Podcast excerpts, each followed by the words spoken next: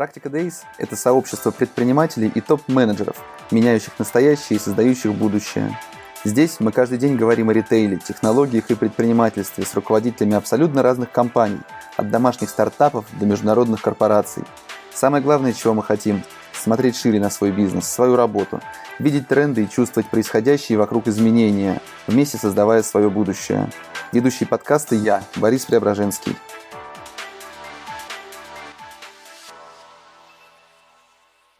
Ну что же, доброе утро всем. Привет. Э, в эфире снова «Практика Days» и я, Борис Преображенский. Спасибо нашим партнерам, компаниям Insider и Сберлогистики за поддержку эфиров. Сегодня у меня в гостях Александр Копанев, генеральный директор парка «Сказка», э, пожалуй, единственного аутдор-парка развлечений в Москве. Э, раньше Александр был у меня в гостях на офлайн практике это было уже достаточно много лет назад в качестве топ-менеджера Юлмарта. Саш, привет. Да, привет. А, расскажи, Спасибо за приглашение. Спасибо тебе, что согласился сегодня такой пятнич, пятничный эфир и время немножко абстрагироваться от e-commerce, от ритейла и поговорить о каких-то других более, может быть, веселых и позитивных бизнесах как раз. Расскажи, пожалуйста, в двух словах о парке «Сказка», как он появился и как э, и что представляет из себя сейчас. Парк «Сказка», как многие, наверное, успешные бизнесы, появился случайно. Какой-то момент э, у основателей вдруг э, возникла, возникла мысль, что в Москве совсем-совсем не осталось э, парков с аттракционами. И получилось так, что был участок земли, который в очень красивом месте на берегу Москвы-реки в Крылатском с видом на живописный мост. И ребята решили рискнуть и попытаться построить парк. А, первоначально план был, что это будет такой, скорее, парк районный, наверное, очень небольшой такой ламповый проект, но примерно где-то через полтора-два года увидели, что есть бешеный спрос на это, и культура отдыха на свежем воздухе, она достаточно жива в наших сердцах, умах и памяти нашего поколения, наверное. И поэтому мы э, своих детей стараемся тоже вести в парке развлечений. Поэтому ниша оказалась свободна, и мы, по сути, стараемся ее развивать. Ну, звучит на самом деле очень занятно. Получилось, появился случайно. Просто у кого-то был э, бесценный кусочек на на берегу. Это здорово. Слушай, а если говорить про бизнес сейчас, как он выглядит, как он работает? Вы просто сдаете места под аттракционы или это собственные аттракционы, которые вы закупаете, монтируете? Ну, изначально для того, чтобы достаточно быстро масштабироваться, да, мы во многом использовали схемы revenue sharing, когда действительно приглашали партнеров, они приходили с аттракционами или с какими-то активностями, и дальше мы оперировали этим, мы в какой-то пропорции делили выручку. Сейчас мы стараемся идти скорее по пути приобретения собственными силами а, и аттракционов, и активности, но при этом привлекаем в том числе партнеров для проверки гипотез. То есть мы каждый год а, достаточно много MVP используем, то есть мы стараемся примерно 25% контента обновлять. Либо добавлять, либо обновлять, потому что на мой взгляд, изучив там индустрию, изучив а, лучший мировой и российский опыт, динамика изменений, динамика добавления чего-то нового или изменения в парке – это залог того, что аудитория будет приходить и приходить чаще, чем ходила бы обычно. Угу. А можешь поделиться цифрами, рассказать о масштабе, сколько у вас аттракционов, какая площадь, ну и в конце концов, какая выручка у вас? Да, но у нас сейчас э, порядка 8 гектар задействовано. Активностей, то есть я бы здесь говорил не про аттракционы, потому что у нас аттракцион это далеко не единственная и порой даже не самая трафиковая история, а, а именно активности. Например, у нас есть Динопарк, его аттракционом назвать сложно, но людей туда приходит очень много. А, вот таких развлечений, назовем это так – а, больше 60. И когда семья приходит, э, даже если это дети разного возраста и порой даже не дети, а, то можно провести ну, среднее время пребывания у нас порядка 4 часов. А выручка, ну, выручка, она прозрачная, да, ее можно там в отчетности везде посмотреть. То есть мы где-то полмиллиарда делаем на а, развлечениях, на услугах.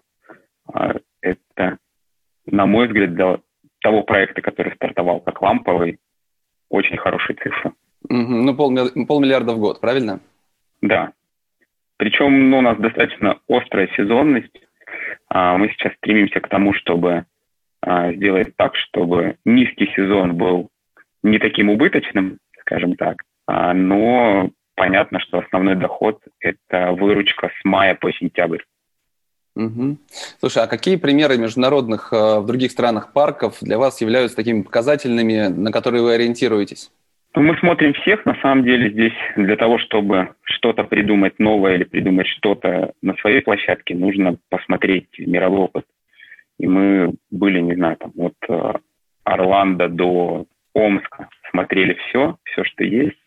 А, на мой взгляд, с, с учетом нашего климата, с учетом а, того, как мы а, можем или привыкли, наверное, э, ходить в парке развлечений зимой, для нас скорее, и для меня скорее образец, это скандинавские парки. Мне очень нравится парк развлечений в Хельсинки, потому что он использует схожую модель оплаты, как и мы, да, то есть когда это карта с депозитом, мы дальше этой картой клиент расплачивается за ту активность, которая ему нужна, а не единый входной билет, который использует, ну, не знаю, 90, наверное, парков, парков развлечений в мире, которые я видел. А, ну и набор активностей, набор аттракционов, он очень похож на наш, поэтому для нас скорее эталон это скандинавские парки. Угу. Мне понравился, по-моему, больше всего парк, если не ошибаюсь, в Копенгагене, да, находится один из первых парков, на которых Дисней как раз ориентировался, изначально создавая свои парки. Я уже забыл, как он называется. А в каком количестве парков был ты за свою жизнь? В сколько раз в Диснейленд ходил? А, в Диснейленде я был, наверное, раз пять. А, ну немного. Я думал, раз 50 окажется. Нет, нет, нет. Э, ну, скучно уже ходить в один и тот же парк, всегда хочется посмотреть что-то новое, но я порой нахожу какие-то новые интересные идеи даже внутри России. То есть есть вопрос парков развлечения классических, ну вот таких вот а, как Disney тот же самый, а, или парки Universal, они очень большой уклон делают в тематизацию. Это та история, которая очень-очень-очень долго окупается. Здесь должна быть действительно своя земля, а не арендованная, и очень большая уверенность в стабильности ситуации в стране, в стабильности финансовой системы для того, чтобы привлекать средства для того, чтобы окупалась тематизация. Поэтому м, такие прям тематические парки развлечений, то, что появится свой Диснейленд, а, который будет экономически целесообразен, если это будет не дотационная история. М, я не верю, что это произойдет там, в ближайшем обозримом будущем в России. Угу. Знаешь, мы много говорим в эфирах с людьми, кто из e-commerce попал в какие-то совершенно другие отрасли, и как занесло тебя, прости, из Юлмарта в парк развлечений. Понятно, что у тебя был бэкграунд определенный с Китсбургом, но все равно это такая работа, это проект, который требует такого глубокого погружения, как мне кажется, в эту специфику, а ты из e-commerce немножко другой человек, мне кажется, нет? Как показал опыт, по большому счету, не очень важно, чем заниматься, если любить это дело. Поэтому а, ну, решение давалось очень непросто, потому что в тот момент, когда м, я принял решение уходить из Юморта, а, предложений было несколько, в том числе предложений из онлайна. И а, парк развлечений меня подкупил тем, что здесь была свобода действий. То есть здесь было то, что во многом а, интересно, круто и вставляет в онлайне, то, что достаточно короткий горизонт между появлением идеи, минимальной версией и проверкой этой гипотезы, когда ты можешь придумать и очень быстро увидеть результаты. В парке в этом, наверное, с э, e-commerce парк очень похож, потому что возможность проверять гипотезы, она практически безграничны. Например, мы в этом году увидели в одном из парков танки, ну, то есть э, реально возможность покататься на таком миниатюрном танке. И вот от момента, когда я это увидел в сторис, до момента, когда это появилось у нас, прошло полторы недели. Угу. Слушай, ну у вас, по сути, обычный офлайн бизнес Тебе не скучно после Юлмарта, такого флагмана отечественного Якома, взять и окунуться в офлайн банальный? Это, он совсем не банальный. А, он офлайн, но мы стараемся переносить туда там, тот опыт, те знания, которые получили в Якоме. Команда у меня тоже частично из Якома, и мы очень много внимания и сил уделяем коммуникации с клиентами. И здесь э, э, мы громадное количество людей, которые э, при, увидели том же самом Елмарте, мы принесли сюда. Мы там одни из первых, кто начал считать NPS, и делаем это тотально. Мы используем там, для, для общения с клиентами, которые приходят в парк в этом году, телеграм-бота. Мы используем для коммуникации выстроенные цепочки коммуникаций. А, как пример, мы пытаемся работать с распознаванием лиц и смотрим по картам, мы видим такой офлайн версия Яндекс Метрик, когда можно посмотреть, как клиент перемещался по парку. А, и на основании этого точно так же строим гипотезы, а, делаем RFM-анализ. То есть это такой офлайн e-коммерт. Угу. Слушай, а GPS-трекеры какие-нибудь на карточке не добавляли, что это же, мне кажется, будет легче э, мониторить просто передвижение? GPS-трекера нет, не прилепляли, идеи такой не было, подумаем, интересно. Но у нас есть э, система чекина, то есть, по сути, клиент, когда расплачивается картой на каком-то аттракционе, я могу увидеть цепочку движения. Но посмотреть, в принципе, с трекером, насколько это интересно, хорошая идея. Угу. Слушай, ну то есть у вас основная задача, видя эти пути, сделать так, чтобы как в магазине, да, чтобы клиент не четко прошел и вернулся, а чтобы его куда-то дальше, дальше завлечь. И для этого приходится, наверное, аттракционы, э, активности переставлять, менять местами для того, чтобы заставить людей пройти дальше, да? Ну, у нас несколько целей. Первое, однозначно, это рост среднего чека, и мы достаточно много для этого делаем, и там механики, например, у нас один из таких инструментов, который прям дал результат в лоб. У нас а, QR-код есть на каждой карте и возможность онлайн пополнить карту, чтобы не идти в кассу, если uh, нужно закинуть денег, чтобы расплатиться за ту активность, которая понравилась. И мы по старому доброму опыту Якома uh, ту цифру, которая там автоматом проставляется, насколько пополнить карту, мы ее постепенно повышали. Сначала тысяча рублей, потом полторы, потом две. И вот это примитивное действие в том числе дало существенный прирост среднего чека. Ну, то есть такие вот какие-то мелкие доработки и э, user experience, он реально работает, и мы этому уделяем реально очень большое внимание тому же NPS у нас еженедельная встреча с руководителями, мы разбираем все негативные отзывы а, и меняемся, меняемся исходя из них. И NPS у нас 40%, когда я только пришел, сейчас 70%. 70% для услуг – это очень хорошо. Угу. А NPS делается на основе родительского мнения или детского? Кто вообще ваша ключевая аудитория, родители или дети? Для кого вы работаете? Мы работаем для семьи. Здесь нельзя сказать, что ЛПР – это родители, ЛПР – это дети. А мы целимся и туда, и туда. Для детей мы, если отвечать на вопрос, кто ставит NPS, однозначно это ставят родители, но наша аудитория достаточно сильно видоизменилась. Мы увидели большой спрос на аттракционы экстрим, которых в Москве, в принципе, кроме как у нас, и немножко в острове мечты нет нигде и развиваем это направление, планируем дальше развивать, потому что рост реально есть очень большой. И вот там аудитория уже это подростки, молодежь, а, просто рост. А, и мы это увидели и на это откликнулись. А для детей мы, как ни странно, мне даже старший сын подсказывает каких-то блогеров, а, которые сейчас в тренде. Мы берем, устраиваем патлы, устраиваем автограф-сессии, то есть стараемся не только контентом, который совсем на малышей, но и попадать вот, э, в остальные целевые аудитории. Угу. Слушай, ну ты коснулся острова мечты. Скажи, пожалуйста, ты наверняка там был. Как тебе парк, как впечатление? Я там был, был не один раз. Э, на мой взгляд, парк сделан профессионально. То есть здесь э, ни в коем случае нельзя говорить о том, что это сделано плохо. А, коллеги не сэкономили ни на аттракционах, ни на тематизации.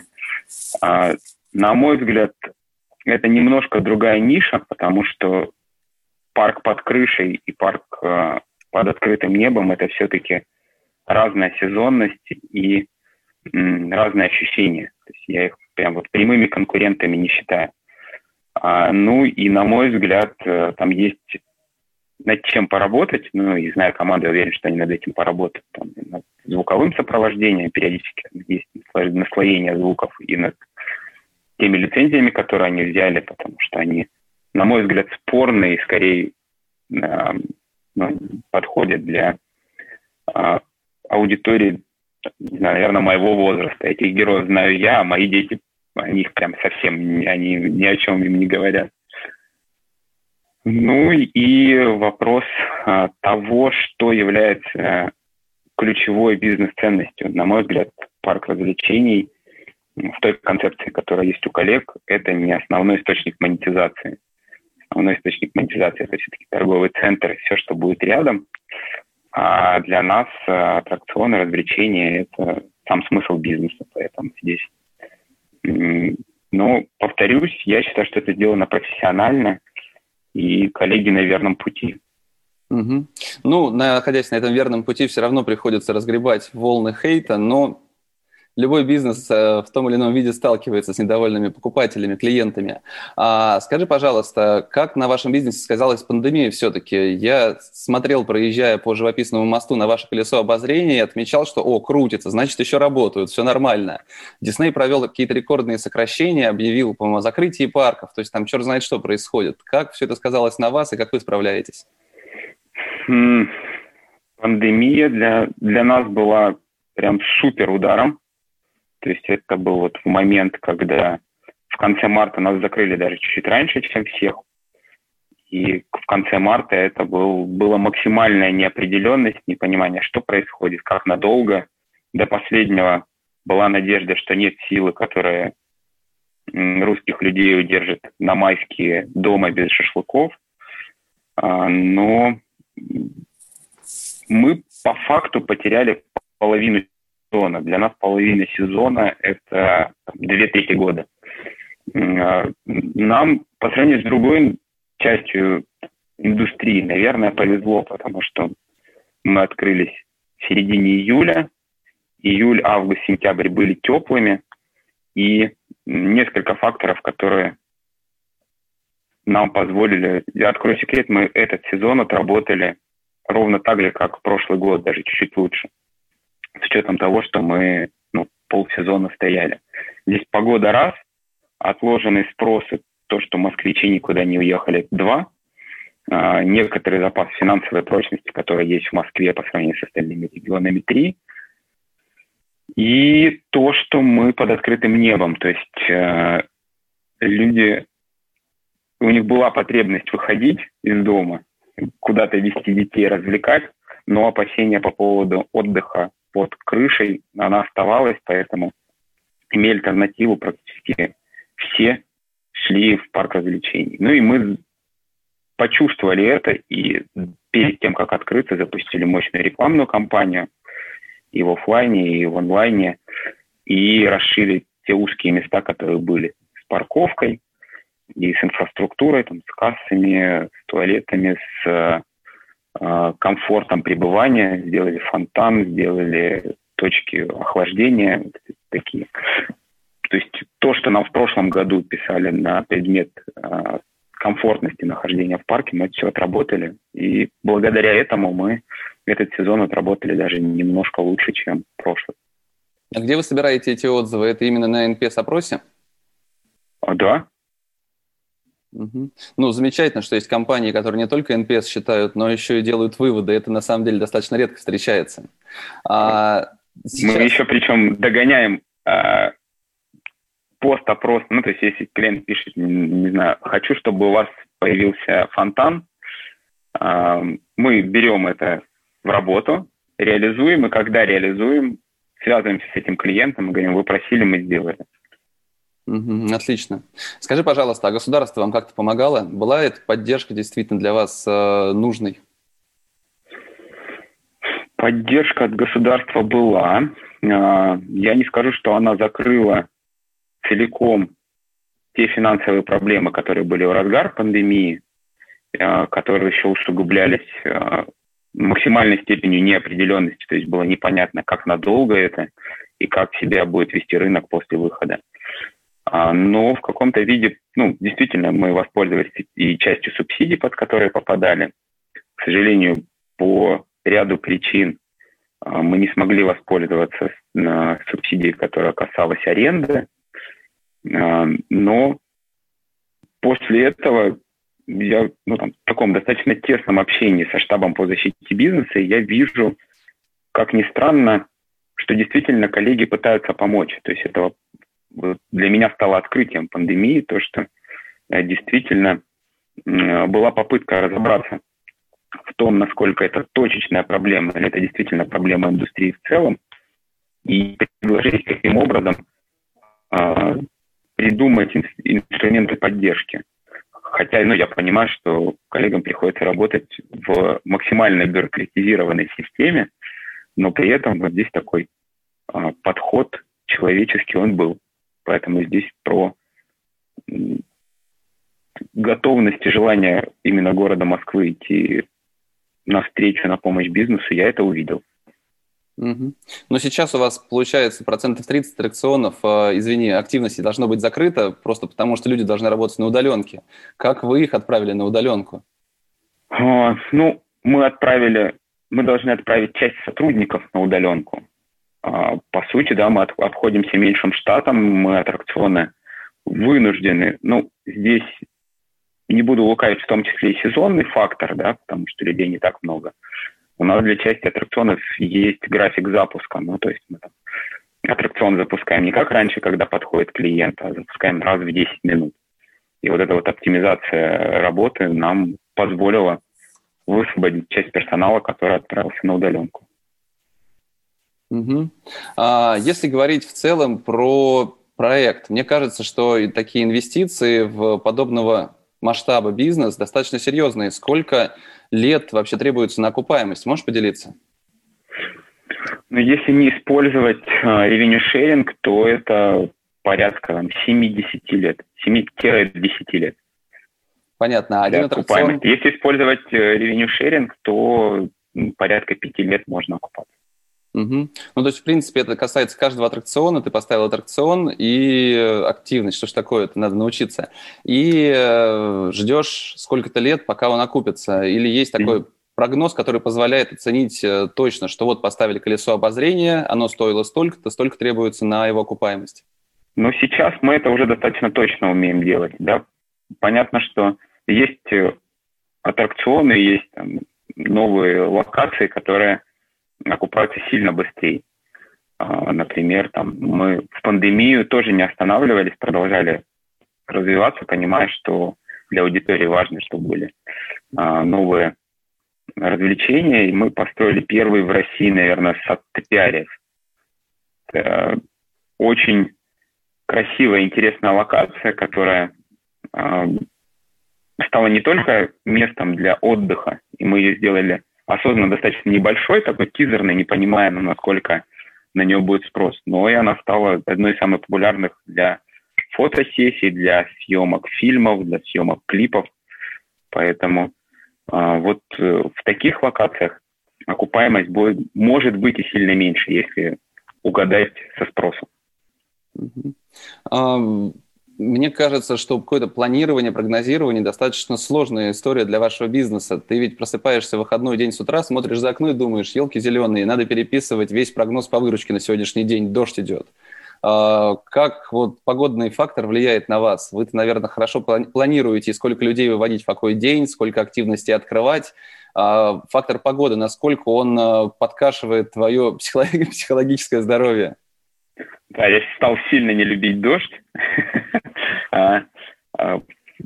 Погодный фактор очень важен для удор парка, несмотря на то, что мы стараемся балансить активности э, тем, что Э, находится под крышей или тем, чем можно пользоваться, даже если идет дождь, но при этом драматически падает трафик, когда погода именно сырая.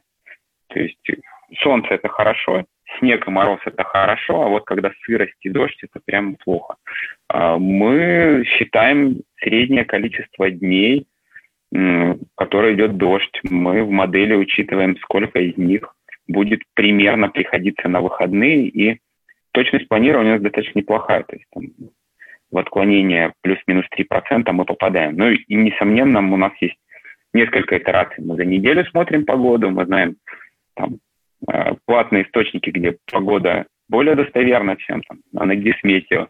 Э, и мы за три дня смотрим погоду, накануне смотрим погоду, и благодаря тому, что э, возможность управления количеством людей, которые выходят в смену, она есть там онлайн, прям накануне можно поменять, то мы по погоде точно ориентируемся и, ну, к сожалению, что делать и как привлекать такой же большой трафик, как в солнечную погоду, в дождливую, мы пока не придумали. Угу. Слушай, скажи, пожалуйста, а по вашей аналитике все-таки глобальное потепление есть или это выдумка? Ну, да, для наших для нашей истории наблюдения выводы делать рано, но зима меняется очень сильно.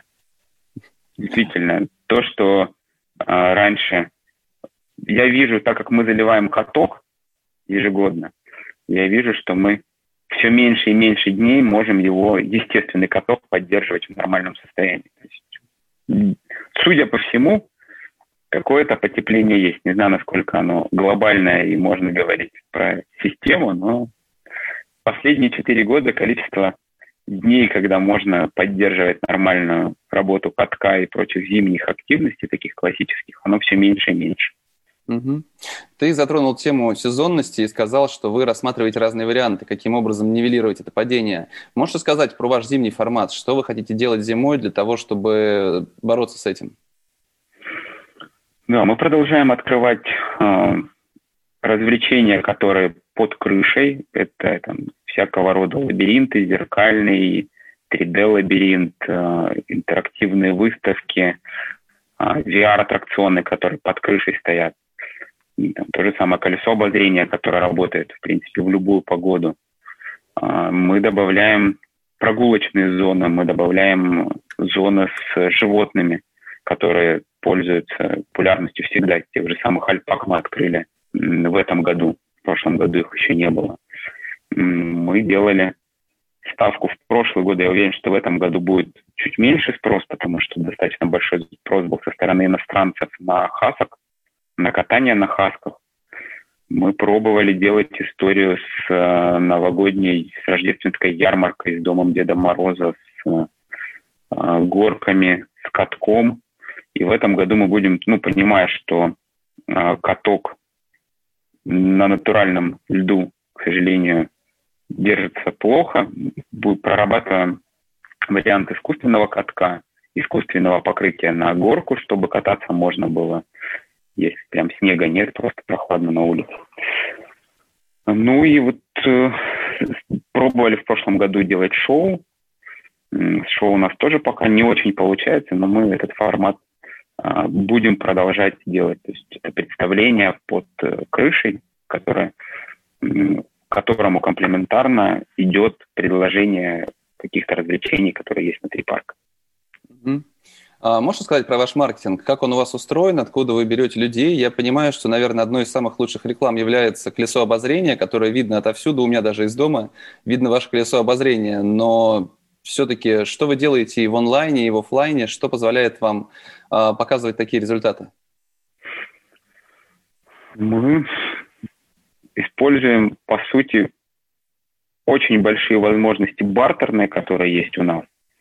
А, мы делаем, наверное, гигантскую ставку на сарафанное радио и на блогеров.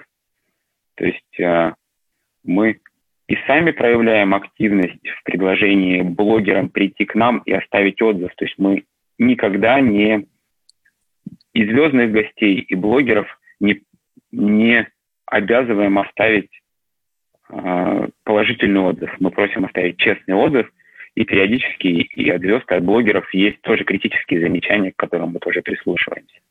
То есть, на мой взгляд, очень большой э, уровень доверия именно к отзывам, которые есть в соцсетях. Э, мы активно используем радио как охватку, потому что летом это работает по нашему опыту лучше, чем телевизор. Потому что люди много времени проводят в машине, с дачи, в город, перемещаясь по городу, и с помощью радио достучаться проще. Причем мы берем много радиостанций и звучим отовсюду. А, ну и для мероприятий, праздников, э, дней рождений мы однозначно используем контекст э, и, лидогенерацию. То есть, по сути, мы а, стараемся именно для дней рождения по максимуму использовать именно онлайн. Угу. А с блогерами как построена ваша работа? Ты сказал, что сын показывает э, каких-то блогеров, кого стоило бы позвать. Вы просто пишете, что, ребят, приходите к нам бесплатно покататься, отдохнуть, провести время, или э, все-таки за деньги? Ну и, соответственно, это делается в каких-то промышленных масштабах, отдельные люди, или просто по ходу рабочего дня сам пишешь кому-то? Это прямо в промышленных масштабах отдельный человек, который этим занимается. И да, как правило, это бар бартерная история, когда мы предлагаем возможность прийти покататься или праздновать день рождения блогеру а, и просим его написать про нас обзор. Угу. А, вопрос задают про ропа-эффект. Считаете ли вы его каким-то образом? Еще раз, про что? Ропа-эффект. Я не знаю, что это. А, э, research а, когда в онлайне ищут э, информацию о вас, находят и идут в офлайн, не отметившись э, в онлайне? О, э,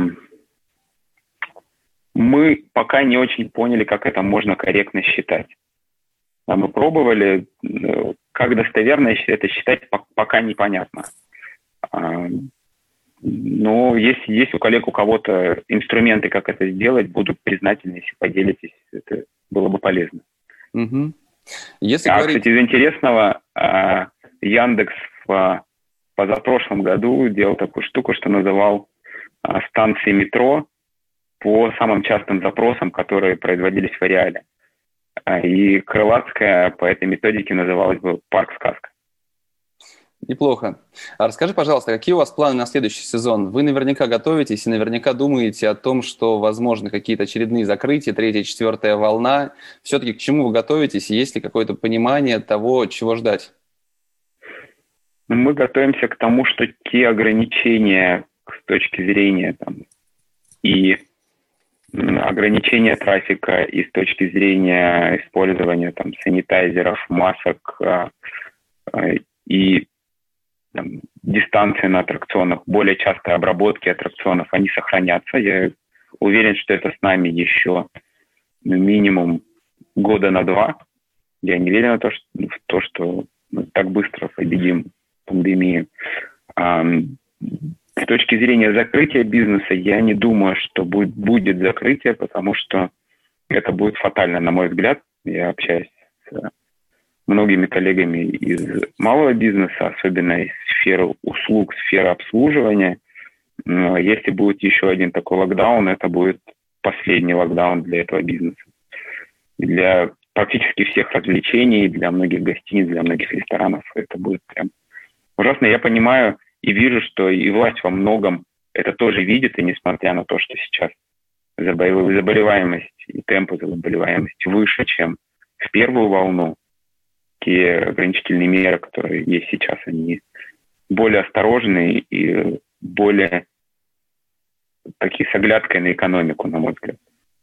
Угу. С одной стороны, наверное, это правильно по отношению к бизнесу, с другой стороны, может быть, не очень правильно по отношению к людям. У нас опять изменения в программе. На следующей неделе очередной гость заболел коронавирусом. Так что я прям вижу по гостям в эфире, как э, пандемия действительно развивается в Москве. Скажи, пожалуйста, с приходом digital а очень много офлайн бизнесов начинают преображаться, менять форматы, добавляя все эти технологии, превращаться во что-то совершенно другое. Вы э, там когда увлекаетесь э, футурологией, каким видите формат будущего для вашего парка а, через 2, 3, 5 лет? Какое место в нем займут технологии и как вообще изменится весь бизнес? Я уверен, что достаточно много точки зрения управления будет э, основано на технологиях. Это и построение маршрутов, и предложение каких-то действий на площадке для клиентов. То есть это будет такой интерактив и сопровождение прям онлайн для клиентов. Я уверен, что активности, которые так или иначе связаны с VR, добавятся. Уже сейчас на рынке есть решения VR-аттракционов, которые э, построены там, технологически по-другому, они не вызывают там, как э, VR первой волны там, тошноты или каких-то таких побочных эффектов, и они очень крутые с точки зрения эмоций. Э, я уверен, что это направление будет развиваться. Но и с другой стороны, я не верю, что развлечения, особенно связанные с аттракционами, так или иначе уйдут, уйдут в онлайн. Это та история, которая во многом будет сохраняться и с точки зрения там, парка и развлечений а, никуда не денутся.